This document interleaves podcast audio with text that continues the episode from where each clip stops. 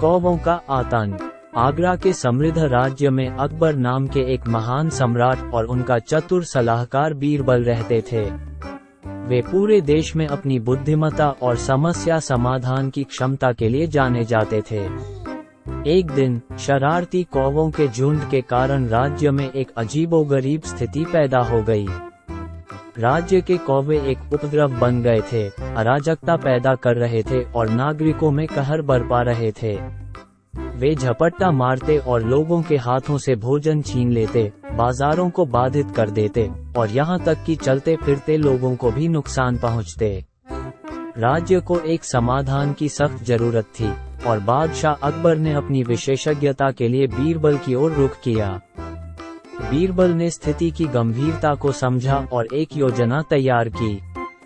उन्होंने सभी पक्षी पकड़ने वालों के साथ एक बैठक बुलाई और उन्हें कौवों को पकड़ने के लिए कहा।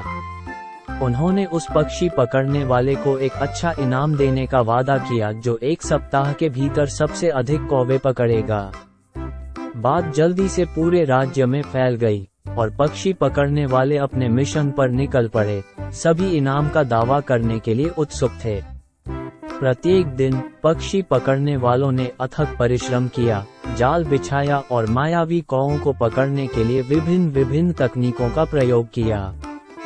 एक हफ़्ते बाद सभी पक्षी पकड़ने वाले दरबार में लौट आए। उन्होंने गर्व से बादशाह अकबर के सामने सारे कौवों को पेश किया। उनके जाल कौवों की चीखों से भरे हुए थे और आँगन शोर के कोलाहल से भर गया था। बादशाह अकबर बीरबल की ओर मुड़े और पूछा, बीरबल, अब हमें इन कौवों के साथ क्या करना चाहिए? वे पकड़ लिए गए हैं, लेकिन राज्य को अभी भी एक समाधान की आवश्यकता है। बीरबल मुस्कुराए और जवाब दिया, महाराज, मुझे इस काम को करने दीजिए। मेरे पास एक योजना है। बीरबल ने पक्षी पकड़ने वालों से अनुरोध किया कि वे कौओं को राज्य के भीतर बनी एक विशेष रूप से निर्दिष्ट क्षेत्र में छोड़ दें। उन्होंने उन्हें छोटी छोटी झोपड़ियाँ बनाने कौओं को खाना खिलाने और उनकी देखभाल करने का निर्देश दिया। पक्षी पकड़ने वाले इस अनुरोध से हैरान थे, लेकिन उन्होंने बीरबल के निर्देशों का पालन किया। दिन हफ्तों में बदल गए और कौवे अपने नए वातावरण में बसने लगे। पक्षी पकड़ने वालों ने उन्हें भोजन और पानी प्रदान किया। धीरे धीरे शरारती और विघटनकारी कौवों ने अपना व्यवहार बदलना शुरू कर दिया।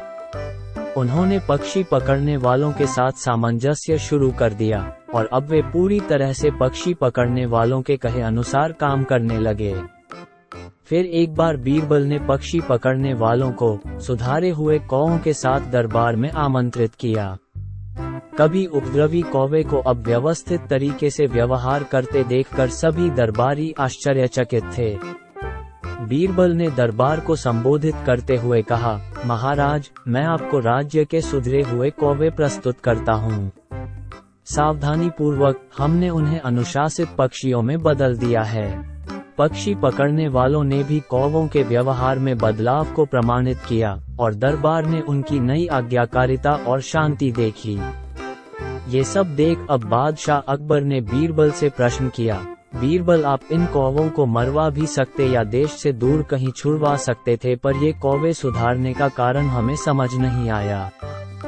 बीरबल मुस्कुराए और बोले, जहाँ अपना अगर इनको मरवा दिया जाता या यहाँ से दूर कर दिया जाता तो हमारे साम्राज्य में कीड़े मकोड़ों की संख्या बढ़ जाती, जिससे वे सारा अनाज खा जाते और देश में भूखमरी बढ़ जाती।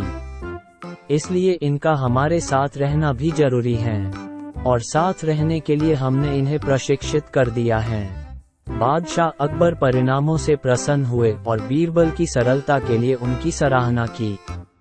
उन्होंने घोषणा की, बीरबल, आपने एक बार फिर एक अनूठा और शांतिपूर्ण समाधान ढूंढ लिया है।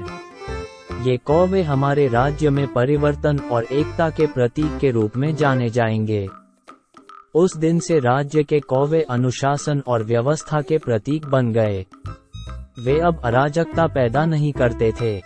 बादशाह अकबर और बीरबल की बुद्धिमत्ता और करुणा ने न केवल एक समस्या का समाधान किया था, बल्कि राज्य में सामंजस्य भी लाया था।